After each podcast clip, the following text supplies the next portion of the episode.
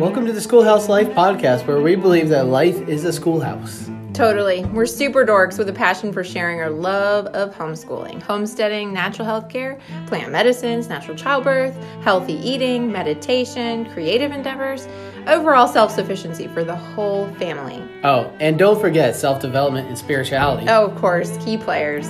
We hope you'll be inspired to do things you haven't, try things that could make your life better, and mostly, we want to encourage you to never stop learning and let your life be a schoolhouse too.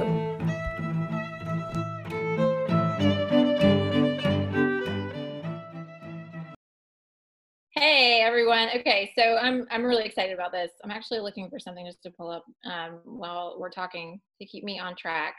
Yay, I found it. Okay, so first of all, you all mostly are familiar with essential oils, I would think, and they have become a really big part of our experience in gardening, and I love them for that. I love how versatile they are. Not only can we use them on our own bodies, but we can use them with our animals and our kids and our garden as well. So they are a really important element on our homestead, not just in the garden, not just on our bodies, but just kind of pieces throughout our daily life. And I will point out that the more we can rely on these kinds of tools, which it's really just nature in a bottle, right? Then the more that we will be healthy overall. And one of the things that I really love to introduce people to is the opportunity to use nature to promote nature. So we are nature, and we're made of the same stuff that the earth is made of. And so when we think of our lives like that, it helps us a little bit, because I think sometimes we feel like we have to find this perfect key that's going to intervene and sort of take over and fix everything. But the truth is that we have all we need around us. And we were put in the perfect home for us with the perfect solutions for us. And what I love that the oils have done for me is given me really simple ways to access that, and in the garden as well. And when we think of the garden the same way, right? The garden is a natural environment. It was created, it was designed perfectly balanced. We don't have to fix anything. Our job is just to cultivate, right? Our job is just to benefit really from not just, the oils, but also from a garden that we might grow our own food and that kind of thing. And when I talk about gardening, I'm pretty broad spectrum, even though, we homestead, quote unquote. I've done a lot of really terrible things in the garden, and I hope that you do too, because that's actually the best way to learn. No one is going to have all the answers for you. You're going to have to experience and play and get comfortable with failing and plants dying and knowing that that's a part of the cycle of learning and life in general. And that is one of the biggest life lessons of being on the homestead is, animals will die, and it's hard, but it is a part of the process. And honestly, the harder parts make the more beautiful parts even more beautiful. So keeping that in mind, know that, what I am sharing with you is all what I've learned personally, what I've read in books, and what I've applied and tried and have found to be tried and true. And I actually did make a printout for you guys.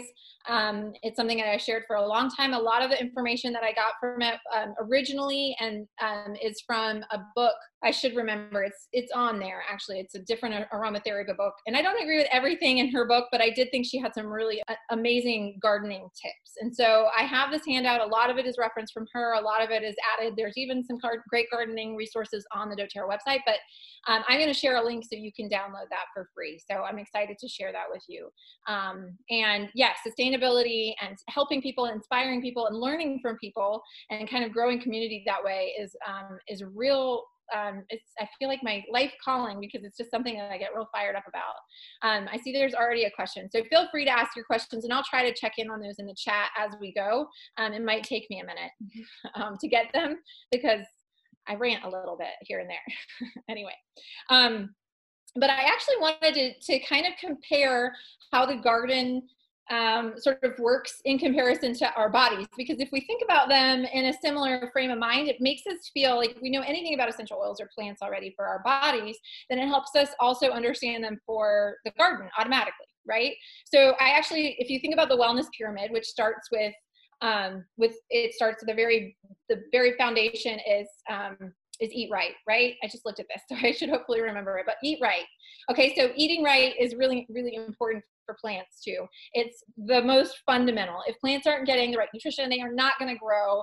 They are not going to be healthy. No amount of essential oils is going to fix a plant that doesn't have good nutrition. Now that's true of the human body as well, right? So that's transferable. We can understand that. And we really are so similar to plants. I think it's interesting when you start peeling away the layers, we think we're so complicated and so much different than, and sometimes we overcomplicate our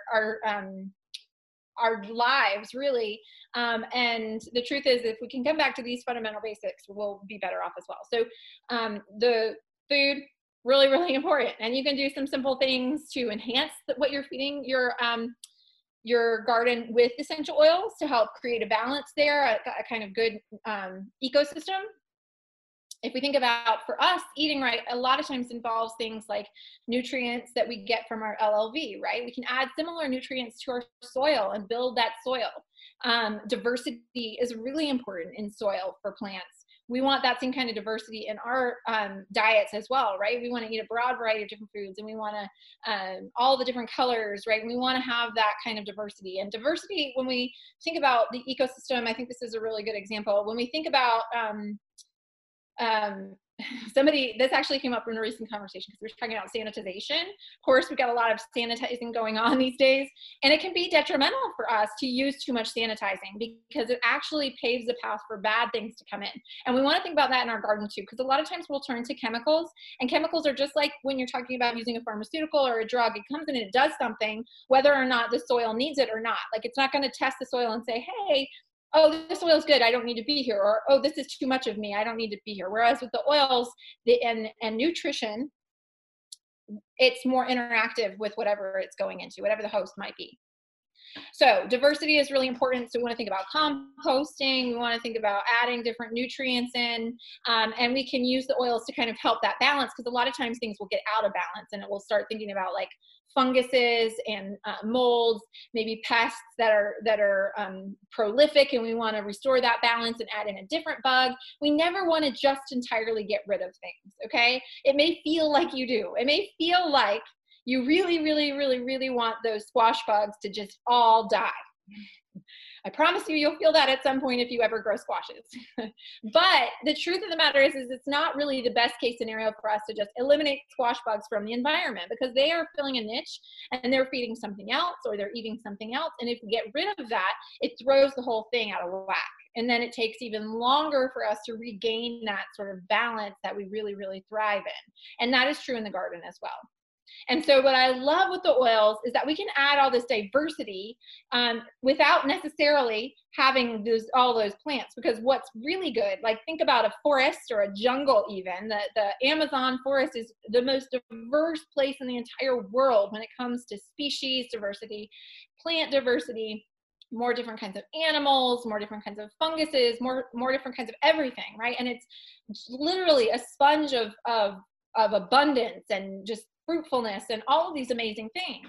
Now, the opposite of that, of course, would be a desert, right? And what do we find in a desert? A lot of the same thing over and over and over again. A lot of the same cactuses, a lot of the same animals, and not that things can't live there, but it's not diverse. It's not this beautiful, abundant ecosystem like when we think of a rainforest. And that's true in us. It's true in our own backyards too. So a lot of times we think we get really hyper-focused on specific things in our garden. And I'm going to tell you, that's my first tip, is don't get so super hyper-focused. So never just plant only squash. Never just plant only tomatoes. If you can diversify those plants, you're going to be happier in the long run, because while one thing might fail, another thing will thrive, or they'll both thrive better together. There actually is a really great article. I'm going to start with one oil. I'm going to just talk about one oil really quick.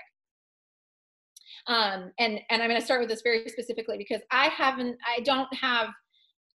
people say I don't have a green thumb, not me personally, but people say, I don't have a green thumb. And I think of that a lot. Like when people say, oh, I can't bake, or I can't draw, or I can't, when people say I can't, I almost just want to challenge them and be like, oh, okay, you can't. Like, you're born you can't, or you just haven't ever developed that skill. Because it is just, again, a skill. If you've ever been frustrated with gardening, if you're on here, maybe you already love gardening and you know that. That's probably the case. But the truth is, we can all get better always at whatever it is that we're trying to do. But anyway, so roses are something that I've never really done a great job with. I haven't even tried since we moved out here to the farm. I had some in the city, and I would try to play with them, and I would I tried. I just never felt like I was doing it right. Oh, Crystal, stop it. Black thumb. Anyway. Okay. So rose is a really beautiful, beautiful oil. We know that, right? It's got a high frequency. If you don't know what that means, I'm not going to get into it right now, but it's just got this really powerful, and it's got a presence. It's kind of, and it's probably why it's so hard to grow for me, is it's just, I put too much pressure on these roses, right? And they actually are kind of ugly. I really actually think that rose bushes are pretty much terrible looking, unless they have roses on them. And then I'm like, oh my gosh, yes, of course, this is beautiful. Very rarely do I see rose bushes and I'm like, oh, what a beautiful bush. It's just ugly until there's a rose on it. In my humble opinion. Some people might love rose bushes, how they look without roses, but the rose flower is worth the struggle of the rose bush and its thorns and all of that. And very cool information to know, this is actually on the doTERRA website, but the rose has been studied. When you have a garden and it has roses in it, naturally the rest of the garden does better. Now, that's a really great example of companion planting and how diversity improves everything. So is the rose like gonna drip rose oil on the plant? No, but the aromatic compounds are in the air and probably attracting different insects and repelling other insects, and who knows what all it's doing, but it's a really powerful tool in the garden. And so for me, since I don't have rose bushes at the moment, and I'm sure I will get some at some point, I love rose essential oil. And what can I do with rose essential oil in the garden really simply? Well, first things first, I can put it on me before I go out there. And rose, when you put it on, especially the rose touch is so easy, put it on, and then walk around, and you be the rose of your own garden. You be the rose, the human diffuser rose of your garden. And it can be really that simple. We don't need to overcomplicate it too much. So I'm going to keep going up the pyramid, and I'll give you some more tidbits about things that you can do in your garden too. But rose, I think, is just such a simple thing, and I really wanted to put it on, and so I talked about it. And now I smell really good. Okay, so rose is phenomenal. And then I'm going to move up the pyramid a little bit. Okay, so we want that fundamental nutrition for our garden, and that could be a whole class in and of itself. In fact, I have I recently went to a class about soil health and microbes in the soil and stood up and left. I had to sneak out. It was tricky because it was so boring and over my head that I had to get out of there with Drew. And of course, when two people leave a room, it looks very, very suspicious. But it just was too much. It was like, okay, you could go into that forever. There are people who that literally is their job, to understand soil, nutrition, and health, and all of those things. And for me, it's a little bit more of a like, keep trying and trying. There are some really great products on the market that I like a lot. Composting is one of the major things that we do. I think it's sinful. And I mean this very somewhat joking, but somewhat also very truthfully. Sinful for a human to throw vegetable trash in the trash. Sorry, this is how I feel about it. So I think composting is so easy. Yes, Crystal, you're a sinner. Especially because I know you have a place to have a compost tumbler or someplace where you can totally just throw your compost and some worms and let that turn back into dirt. I mean, here's the problem. It sounds like, okay, now I'm getting on my soapbox. I'm sorry. I'll try not to do that too much. You can compost. It's so easy. Okay. So composting you can do under your sink with a worm bin. There's lots of we can get into a whole another topic on just composting, which we'll probably do. I highly recommend that you join our little sustainability group, because Drew and I are obsessed with this, and we keep coming up with new topics to talk about, and everyone in the group is excited about it. So if you're interested in learning more of this, please join us there. Anyway, I'll tell you how later, but you can take your plant scraps, compost them, put them in your soil. It is so, so good for your garden. And it adds that diversity. It adds the worms. It adds the other fungal and microbe and probiotic content that you really want in your soil. Now, when dealing with the balance of funguses, because a lot of times funguses actually sometimes in your soil, so we don't want to kill off all funguses. But when you start to see it on your plants, and we're talking about a specific need there, we think about our bodies. What do we do for our bodies if we have a fungus issue? I like doing live classes because people will answer me. we use oregano, right? Oregano or tea tree. Thank you, Crystal. Awesome. Tea tree. Wayne's all about composting. Good, Jenny. You guys aren't sinners. Nora compost. Good girl. Okay, good. So we know that a lot of you are in our groups. Okay. Now I need to stop paying attention to chat because I'm totally distracted. Okay, so tea tree, oregano, thyme is a good option. Now, one of the key things that I'm going to tell you about using essential oils in the garden is when we talk about essential oils in babies or essential oils in plants or pets, we really want to like downgrade how much we're using, and that's even more so true with the plants.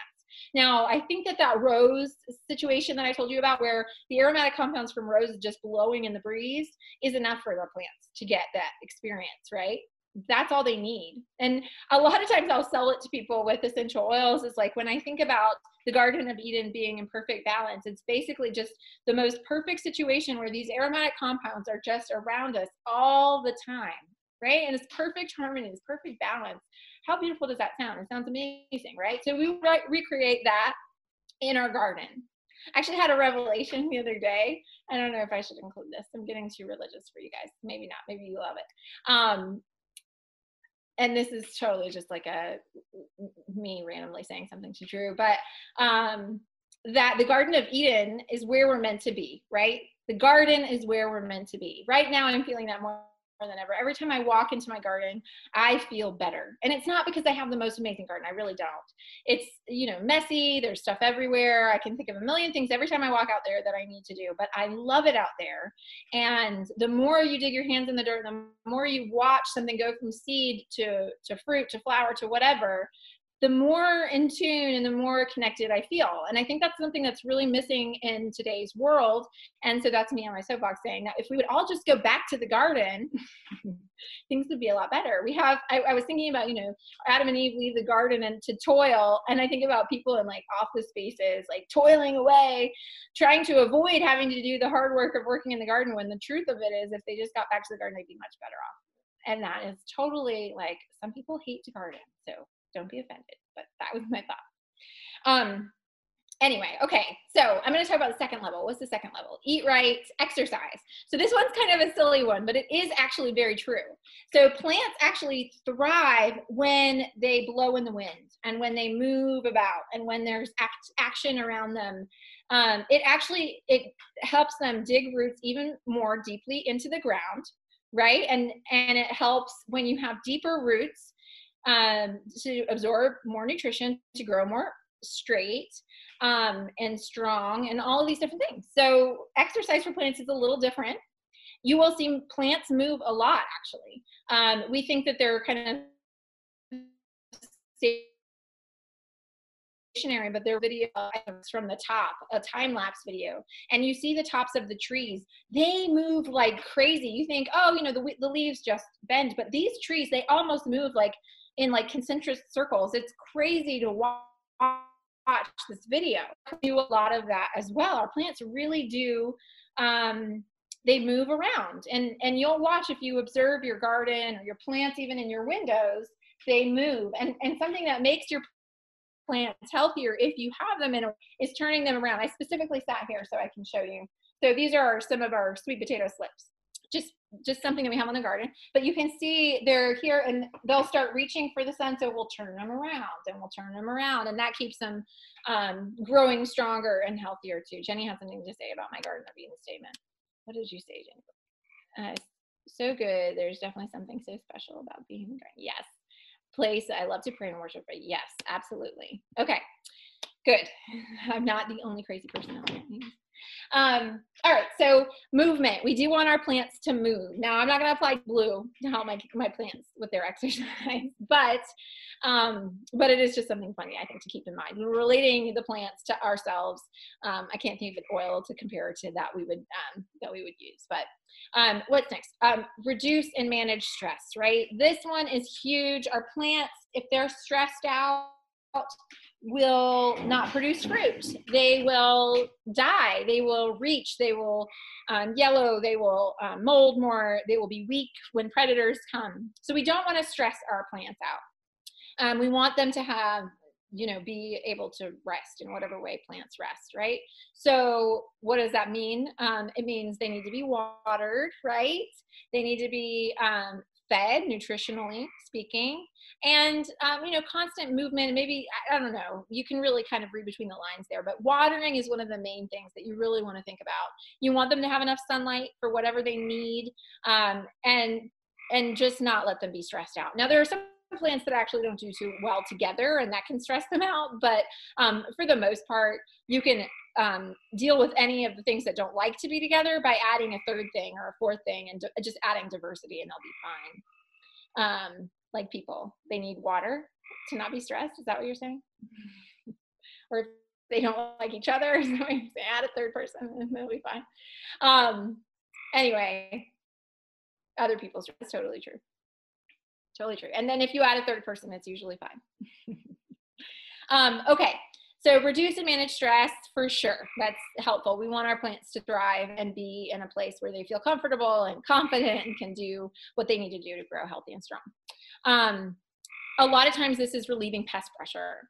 Now, that is where the oils come in and play a pretty powerful role. So when we're talking about removing pest pressure, we're really talking about insects that are either too prolific or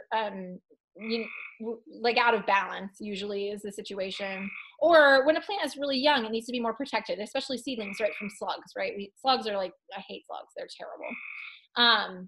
And slugs will destroy a seedling at its very inception, right? The little leaves come out and you're like, oh my gosh, it's gonna live and be beautiful. And then a slug just decapitates it, it's terrible. So slugs are the worst thing ever. They can be in your lettuce, they can be kind of all over the garden, and they can come in droves, and you find a million of them all at one time, and it's scarring, really traumatic experience. But I have the answer, and that is cedarwood. So cedarwood is probably my ultimate all-time favorite essential oil for the garden. I love, love, love, love cedarwood. It's good and diverse, and it's gentle, and it's woody, and it's easy, and it's fragrant, and it's just so good for the garden. So cedarwood is my number one recommendation for the garden, absolutely, hands down. How would I apply cedarwood? I'll list off a few of the ways that I like to use essential oils in the garden, and it kind of just, it floats, like I'm, you know, what do I have? What's the easiest thing? How am I going to do this? So if you don't have some of these sprayers, these are the continuous spray sprayers from doTERRA. I do really like these, especially in the garden, because one, I do put my cleaner in here, but I find I don't like my cleaner in here because I have to refill it too frequently. But for bug spray and for garden sprays, it's especially good because it's such a gentle mist, and I can leave it outside and it's going to be fine outside and not get broken or anything. But you really can put like 1 to 2 drops of cedarwood in here, and that's all you would need. You really don't need very much, because these essential oils are so potent, and because we're talking about plants that are tiny and just don't need a lot to survive or to thrive, like we talked about. I highly recommend getting some of these guys or other continuous misters, or maybe even smaller ones. Always label them. I can't tell you how many bottles of whatever spray. I was like, oh, I'll just use this for the rest of the summer. And then I don't know which is which bottle because I'm not the best labeler. This one though was very thoroughly labeled. Can you see? It's definitely bug spray. It wasn't me. I think Drew was trying backwards. So that's helpful. Oh, it doesn't look for you. That's funny. How all the different ways our label maker would make labels. Anyway. Keep saying my internet connection is unstable, which is bothersome, but okay. So cedarwood, really just 2 drops in here. You don't need much, and you really, less is more in this situation. I always say, that was a long pause, this better be good. I always say less is more, but frequency is key, and it's totally true in the garden. Now, one thing that we have actually tried before, and this can be really useful too, is if you have a drip irrigation set up in your garden, or you have a system of watering your garden regularly where you can distribute the essential oils out regularly, that can be a great way to add the oils in. And so we've actually done that. We've added essential oils to our drip irrigation siphon. Drew just walked out of the room. I was going to ask him what it's called. But that works really good. It's a great way to add other nutrients to, like fish emulsion and other kinds of things that you can liquefy and put in to add nutrition to your soil. What is that thing called, Drew, that we add? Siphon. I said it right. Good. Go me. Anyway, so cedarwood is my number one recommendation. Now, some other ways that we use essential oils is hanging things. You can get cloth fabric and hang it throughout your garden, and you can add the essential oils onto that fabric pretty easily. Cedarwood for slugs is really powerful. Now, if I'm using cedarwood for slugs, I generally spray the base of the plant because it's where the slugs come from, right? So really get it down and around. Now, cedarwood, honestly, when people ask me, hey, what do you use for blah, blah, blah, I would start with cedarwood because I just really think it's such a good option. Now, we do have lemon eucalyptus, which is a good addition, and I think it's a very potent bug repellent, so it would be something that I would add. But we have a lot of options when it comes to essential oils that specifically bugs don't like. Peppermint is a really good example. Now, peppermint, I love. I grow peppermint. We grow the base of our trees a lot. So we have an orchard, and the trees are quite small still, but we try to be proactive about treating them for pests and that kind of thing to keep them strong, to rest and reduce stress, right? Reduce and manage stress. But peppermint is a great example. It's very good for aphids, spiders, mice. And again, you can make a spray with it and spray it around the base of your plants. Now, peppermint is not something that you generally want to grow near your, especially vegetable garden, because it can take over pretty easily. So peppermint, I would not recommend to grow necessarily right where you want to grow your garden, but you can use the peppermint essential oil. And again, heavily diluted, you could do peppermint and cedarwood together. What I love about peppermint is in the garden is you can make a peppermint spray, have that in your garden with you. You're hot, it's summertime, spray the back of your neck and you're immediately cooler and you're repelling bugs at the same time, right? Twofer. Here's the thing. So Drew and I are really into permaculture is the name of the techniques that we try to implement the most. And it has all these different principles. The main principle is how can we do two things at one time, which is so efficient, right? I just want to be efficient. That's it. I want to do less and get more. That's it. That's my ultimate goal. It should be your goal too. So I always be thinking about that. What's something that you can do once and get two benefits for? Or not do it all, and nature just does it for you. There's a lot of different situations where that can play out, and that's a whole different class. So I'm gonna stop there. But what do you dilute your? Okay, good question. So no, I actually don't dilute with fractionated coconut oil. Very rarely would I put fractionated coconut oil on an actual plant. Now, if there was an aphid infestation, sometimes the oils can help eliminate the bugs, but the oil can actually, left on the plant leaves or the plant itself, can actually, when the sun comes out, burn it. Like you're cooking the plant, which we don't want to do, right? So be careful with that. Water is really the best case scenario. You can get distilled water. I really feel like you don't need anything more than water. We're just trying to get the essential oil distributed out there. You could do things like mix the essential oils with some baking soda or, a cotton ball is a really good tool. I've used a lot of cotton balls. Cotton balls can be a good thing to put in mole holes if you're trying to repel moles. But again, here's the thing. A lot of times people will get really hung up on eliminating a pest, and they get hyper-focused on this one pest that's driving them nuts, and they don't look at the root issue, right? So I really want to encourage you to do that with your garden, because here's what will happen. Somebody will get an infestation of moles, and they will say, these moles must die. They must die. They must die. Okay, I'm getting a little carried away. Now, moles are, they can be troublesome for your garden, but generally what it means is you have an unbalanced something, okay? Now, it could be that there's too many grubs in your soil, or whatever it is that they like to eat. Moles eat meat. So voles eat vegetables. Voles, moles, they're two different things. So the cool thing about having moles is they are actually naturally aerating your soil. So we're really working against nature on so many levels. I think about that, if there's too many moles, there's an imbalance of whatever maybe eats moles. Maybe it's coyotes. Maybe it's, what else eats moles? Cats. Possums might eat moles. Foxes. So we need to look at more of this as a chance to add on our own little property. more balance. And I can say that out here on 15 acres, we really only use probably about one total acre of our property, right? And you're like, oh, well, you can say that. But we lived before this on a quarter of an acre, and our farm there was more abundant than our farm is here. Because we were hyper-focused on this very small area, and we did our best. You know, we had bees, we had chickens, we had a very diverse garden, we planted fruit trees. You know, we were really doing a lot with very small space, which made it easier, right? It was easier to focus on that much area at a time. And we added a ton of diversity. We brought in birds, we brought in pollinators. So do not underestimate what you can do on whatever it is that you have to do it with, okay? So back to the other soapbox that I was on before. Oh, moles. So let's not hate our moles, right? They might be serving a purpose that we can't see, or they might be a way that we can look at the symptom like we would in our own body and say, oh, well, this is what's off. Instead of just killing all the moles, let's try to deal with this issue from a more holistic point of view, right? Let's try to deal with the health of our garden and our homestead or farm or whatever you might be dealing with, and let's look at it in a bigger picture scenario and try to really figure out what can we do to have the most impact that's going to, first of all, make this not come back again, right? Because what do we know about killing all the moles?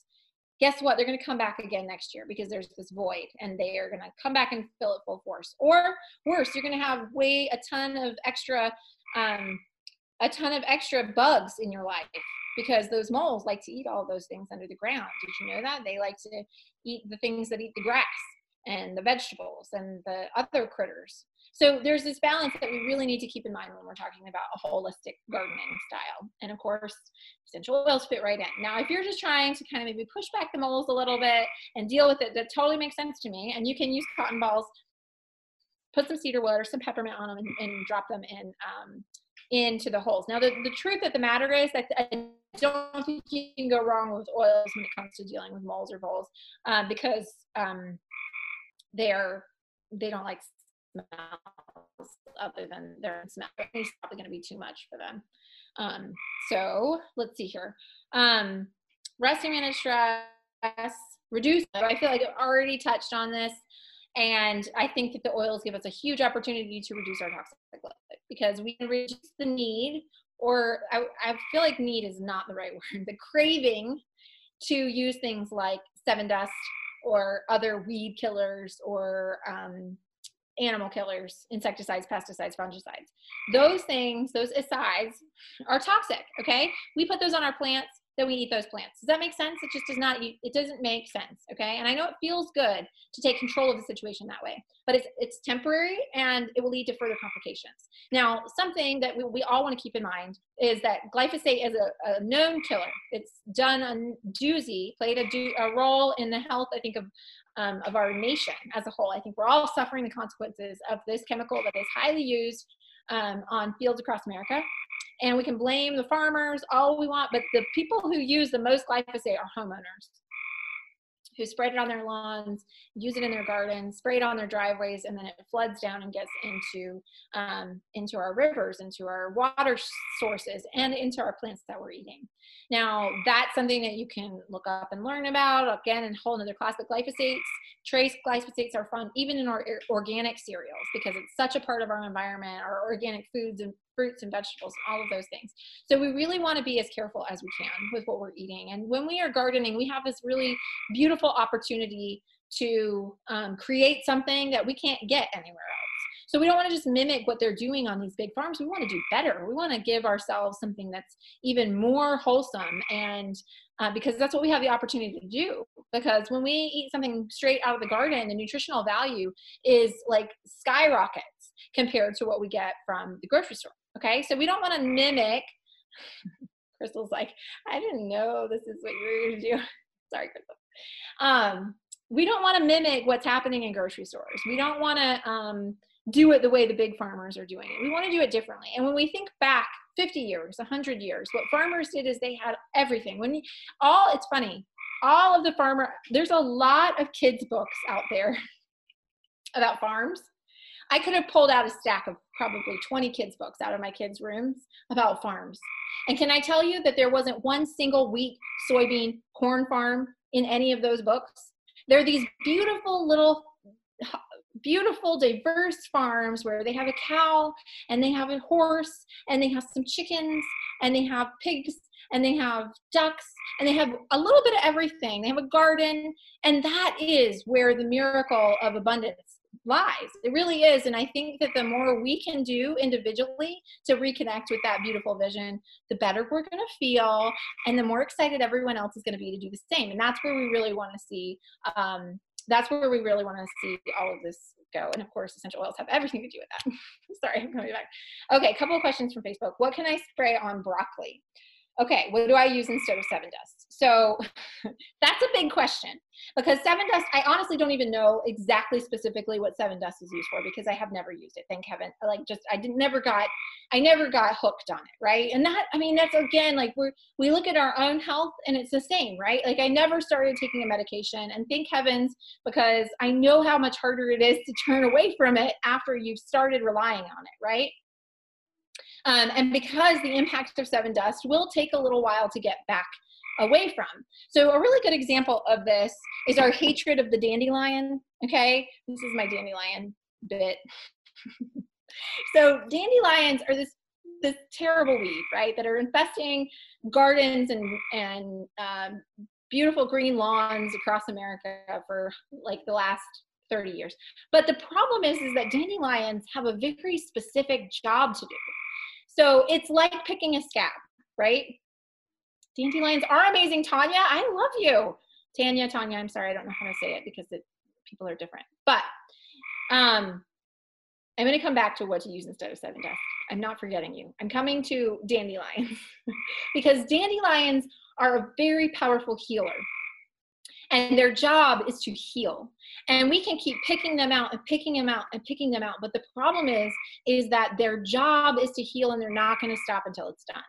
And so we can either embrace that and say, thank you, dandelion. Thank you for doing your job. Thank you for filling in this hole here that needs to be filled, and enjoy that we understand how it's working. Or we can keep picking that scab out and picking that scab out, picking that scab out, and it's not good. Clover too. Clover, there's so many plants. All plants really have a job, and they know what they're supposed to do. And so all we want to do is manipulate what they're supposed to do for our benefit, right? That's it. That's all we want to do. So I promise you that's what we were designed to do too. So this is exciting, right? This is exciting when you're like, oh, I can let that dandelion live. And not only can you let it live, you can harvest it, you can eat that root, and you can benefit from it in so many levels. It's great for your liver as a tonic. It's an incredible, incredible herb, and it's in several of our supplements, at least one. I think it's definitely in Zendocrine Complex, and I think it might be in another one. But these plants have a purpose. A grand design far beyond what we maybe understand. And so it's all just about learning how can we facilitate that grand design in a way that gives us the most benefit. And I promise you, you will get the most benefit if you just manipulate it this way. And I promise you, it's true. So I looked it up.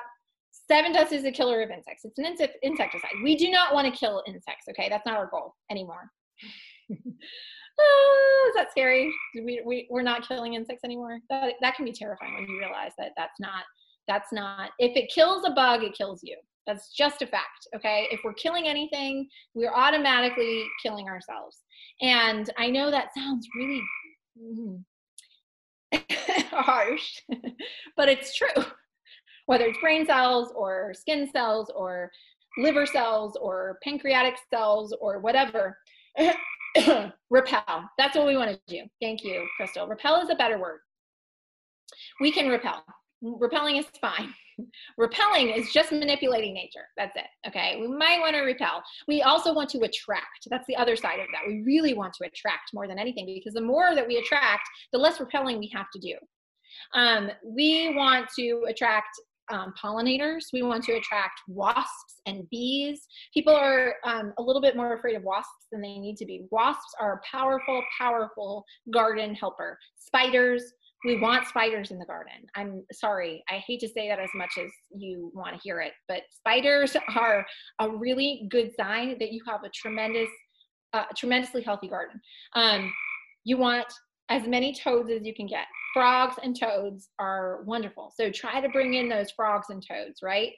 You can build little houses for your frogs and toads. You can bring in wasp houses and pollinator houses and try to bring these guys in. And that's going to have a really powerful effect on your garden. Now, of course, the oils will also help because some of the oils have attractive scents that these pollinators really like rose, like jasmine, like geranium, like patchouli. These are smells that these insects are familiar with and they like and they will come to. Okay, so you can use the cotton ball method to get these scents around your garden. You can hang bunting around your garden and you can put essential oils on your garden. If you have an outlet, you can totally put a diffuser in your garden. Why not, right?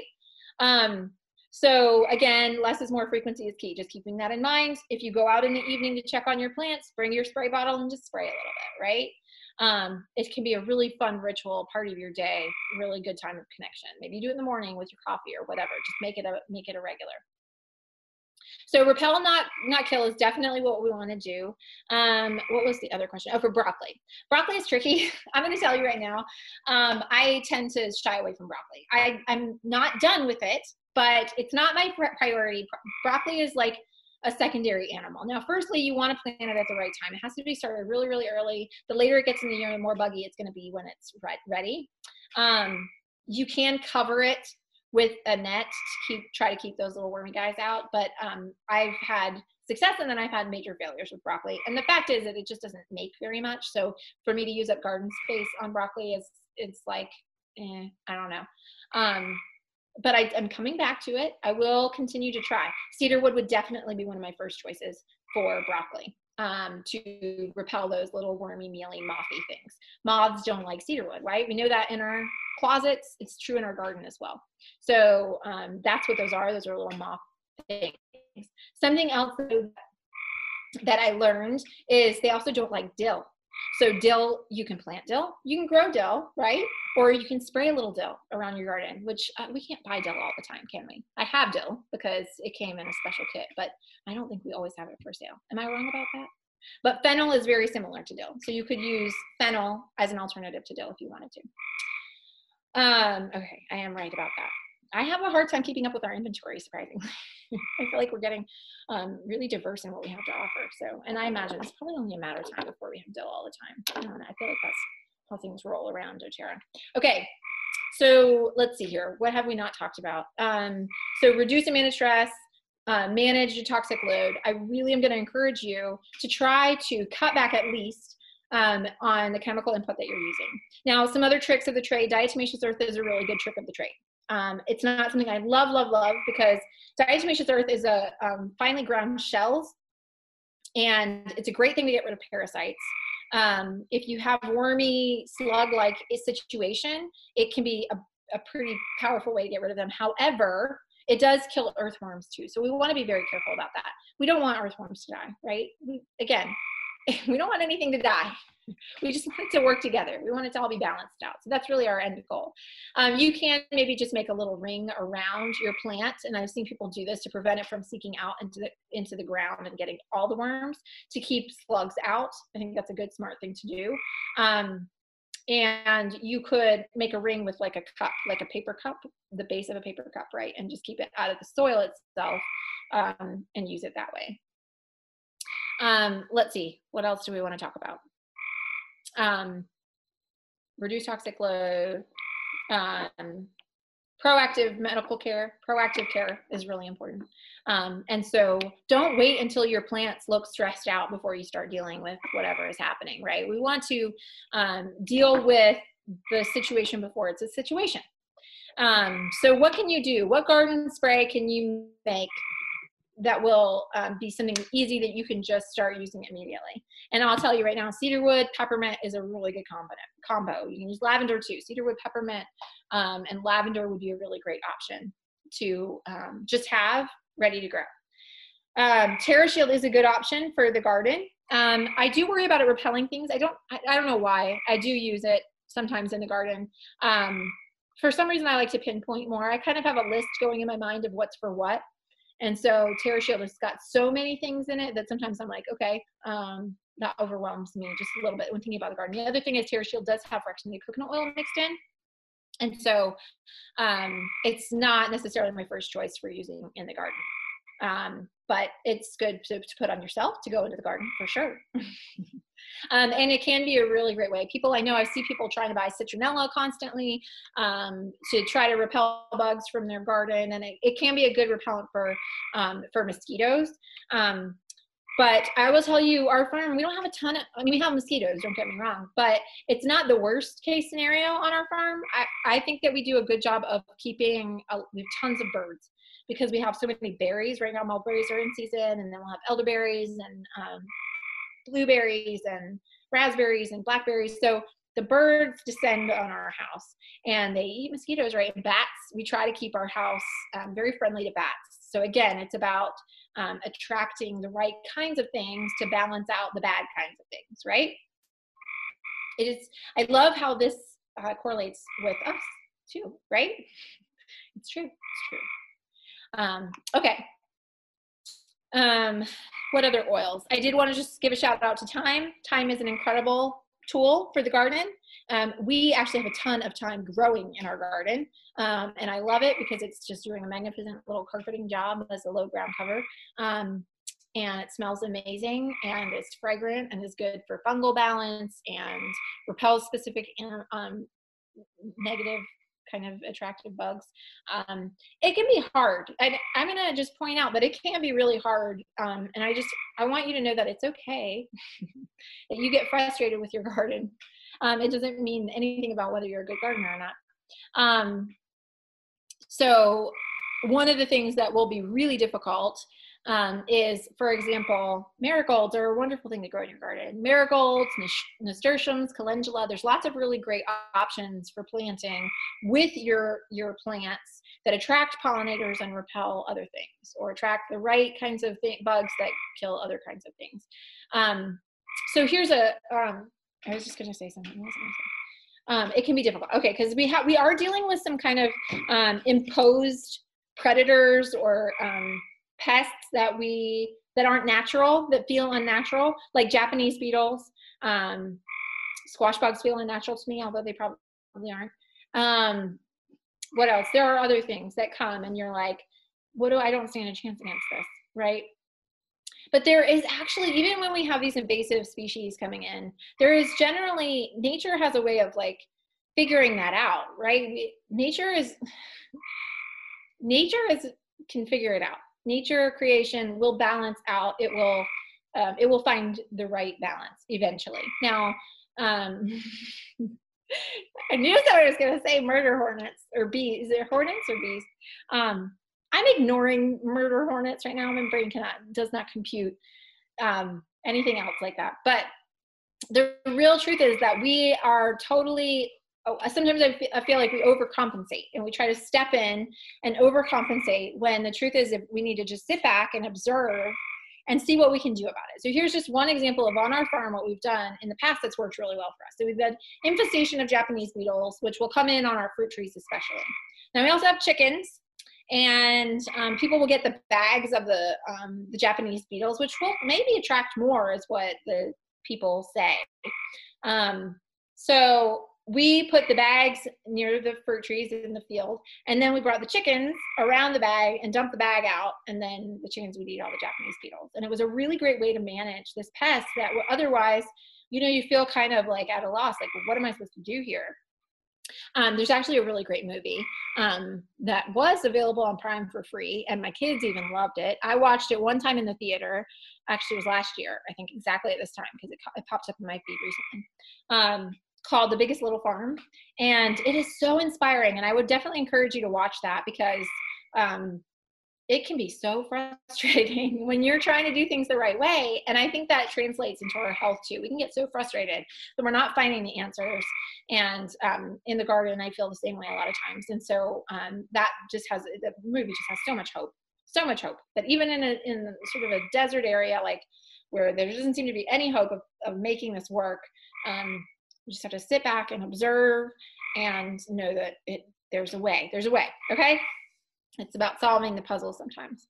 All right, so basil is another really great tool. And a lot of people will plant basil and they'll plant it with their tomatoes, because it actually will not only just do good things like as a partner plant, it will improve the flavor of your tomatoes even. So it's a really great option as well for your garden. Patchouli is a wonderful repellent. It also helps me focus. So I will put that on when I go out to the garden, and it repels bugs as well. I use it as deodorant. So I just dab a little. And what's cool about that is it heats up. It is my fave. And I smell like an amazing super hippie. And I'm also repelling bugs at the same time, which is what everyone wants to do. Now, this one I would never put on, and that is geranium. And if you like geranium, we probably aren't going to get along. I'm just joking. I don't like geranium, but I like people who like geranium. It's different. It's, woo, oh, it's so strong. It's just so strong. You forget how strong it is. But it is very similar to rose. So if you're looking at trying to get some of the benefits of rose, you could use geranium instead. I know rose is kind of expensive. I don't know. I always do that with oils. I open and smell them, but I should know better by now that I don't want to open and smell geranium. But yeah, it's a great one in the repeller. If you want to repel a Lacey, for sure, it's one to put in there. But yeah, so I'm excited about all this information I just bombarded you with. Now, okay, lastly is profession. What's the top of the pyramid? Proactive medical care, and then professional, seek a professional or something like that. You like patchouli. Jenny Brown, are you on YouTube? Why does that make a lot of sense? Anyway, seek professional help. Here's what I'm going to tell you about that. You don't need an actual professional gardener, although you can come to me. I'll charge you and you can feel real good about that. But the truth is that we are so powerful together because we learn from each other's experiences, and we can rely on each other, just like farmers of old, right? They call it farmer, like, what are the old wives' tales and the farmer's almanac? It's like, these aren't just tales. These are like, yeah, this works. Do that. You know, yeah, this works. And somebody wrote it down in a book. Sandra Dean, that movie was a game changer. Aww. Sandra, you better never show up at my house with geranium all over yourself. Inform self, proactive medical care, informed self-care, proactive medical care. Okay. Informed self-care. You have all the tools that you need. You do not need seven dust.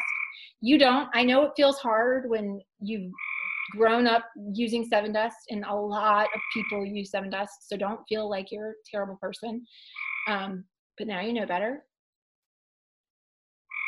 And it's going to be hard to come off of your seven dust, but it's worth it. I promise. What else do people use in the garden? There's some other chemicals. It's been a long time. Well, Roundup. Roundup is glyphosate. If you didn't know, Roundup is glyphosate. People buy generic Roundup, and it's glyphosate.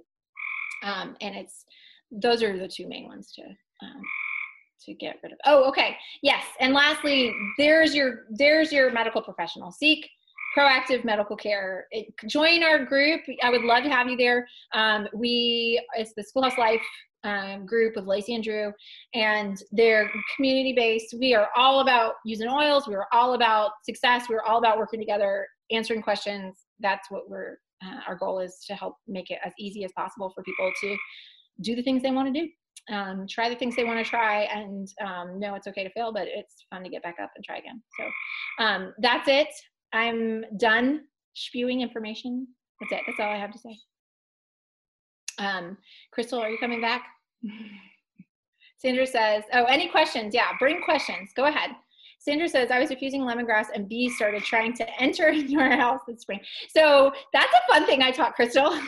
That was a question that came up in our sustainability group. People were saying, what can I use to detract, is that a word? Repel, there we go.